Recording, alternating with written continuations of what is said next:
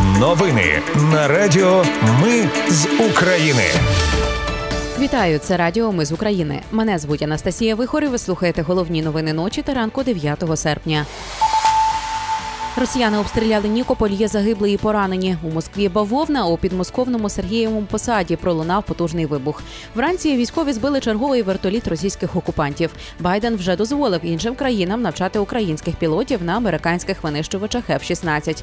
А Черкаська обласна військова адміністрація почала готуватися до юдейського нового року. Про все це та більше слухайте за мить у новинах на Радіо Ми з України.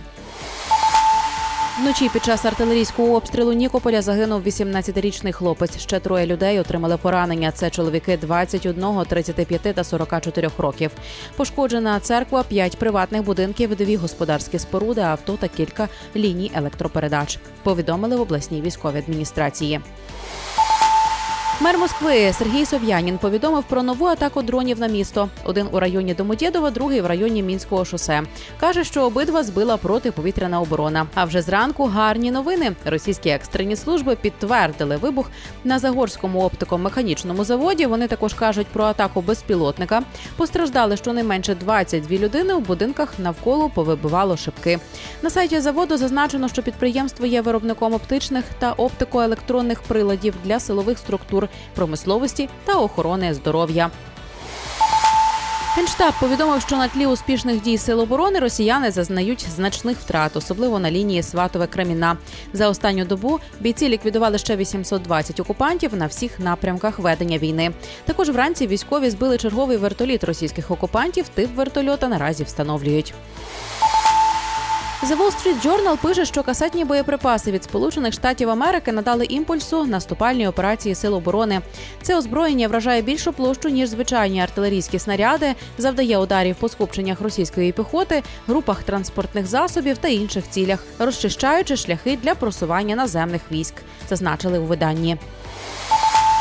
Президент США Джо Байден вже дозволив іншим країнам навчати українських пілотів на американських винищувачах F-16. але в Пентагоні не розголошують або досі не отримали кінцевий план тренувань від європейських союзників. Байден, за даними медіа, ще в липні на саміті лідерів Великої Сімки сказав союзникам, що схвалив навчання. Очікувалося, що вони стартують найближчими тижнями, але цього так і не сталося. У серпні CNN писало, що країни Європи так і не передали США кінцевий план, тому лунали пропозиції відправити пілотів на навчання на авіабазу в Аризоні. Нагадаю, президент Володимир Зеленський зазначив, що навчання пілотів на винищувачах F-16 стартують вже цього місяця. Повітряні сили України кожні 24 години перебазовують бомбардувальники су 24 які є носіями далекобійних крилатих ракет Storm Shadow. Це дозволяє захищати їх від російських ракетних атак, останні з яких націлені саме на аеродроми, такі як Старокостянтинів. Bild пише, що в Україні відновили всю мережу аеродромів радянських часів і обладнали нові. Також використовують таємні злітно-посадкові смуги на автомагістралях. Оперативні аеродроми захищають установки Рісте та Петріот. Під захистом також місця зберігання вище зазначених ракет.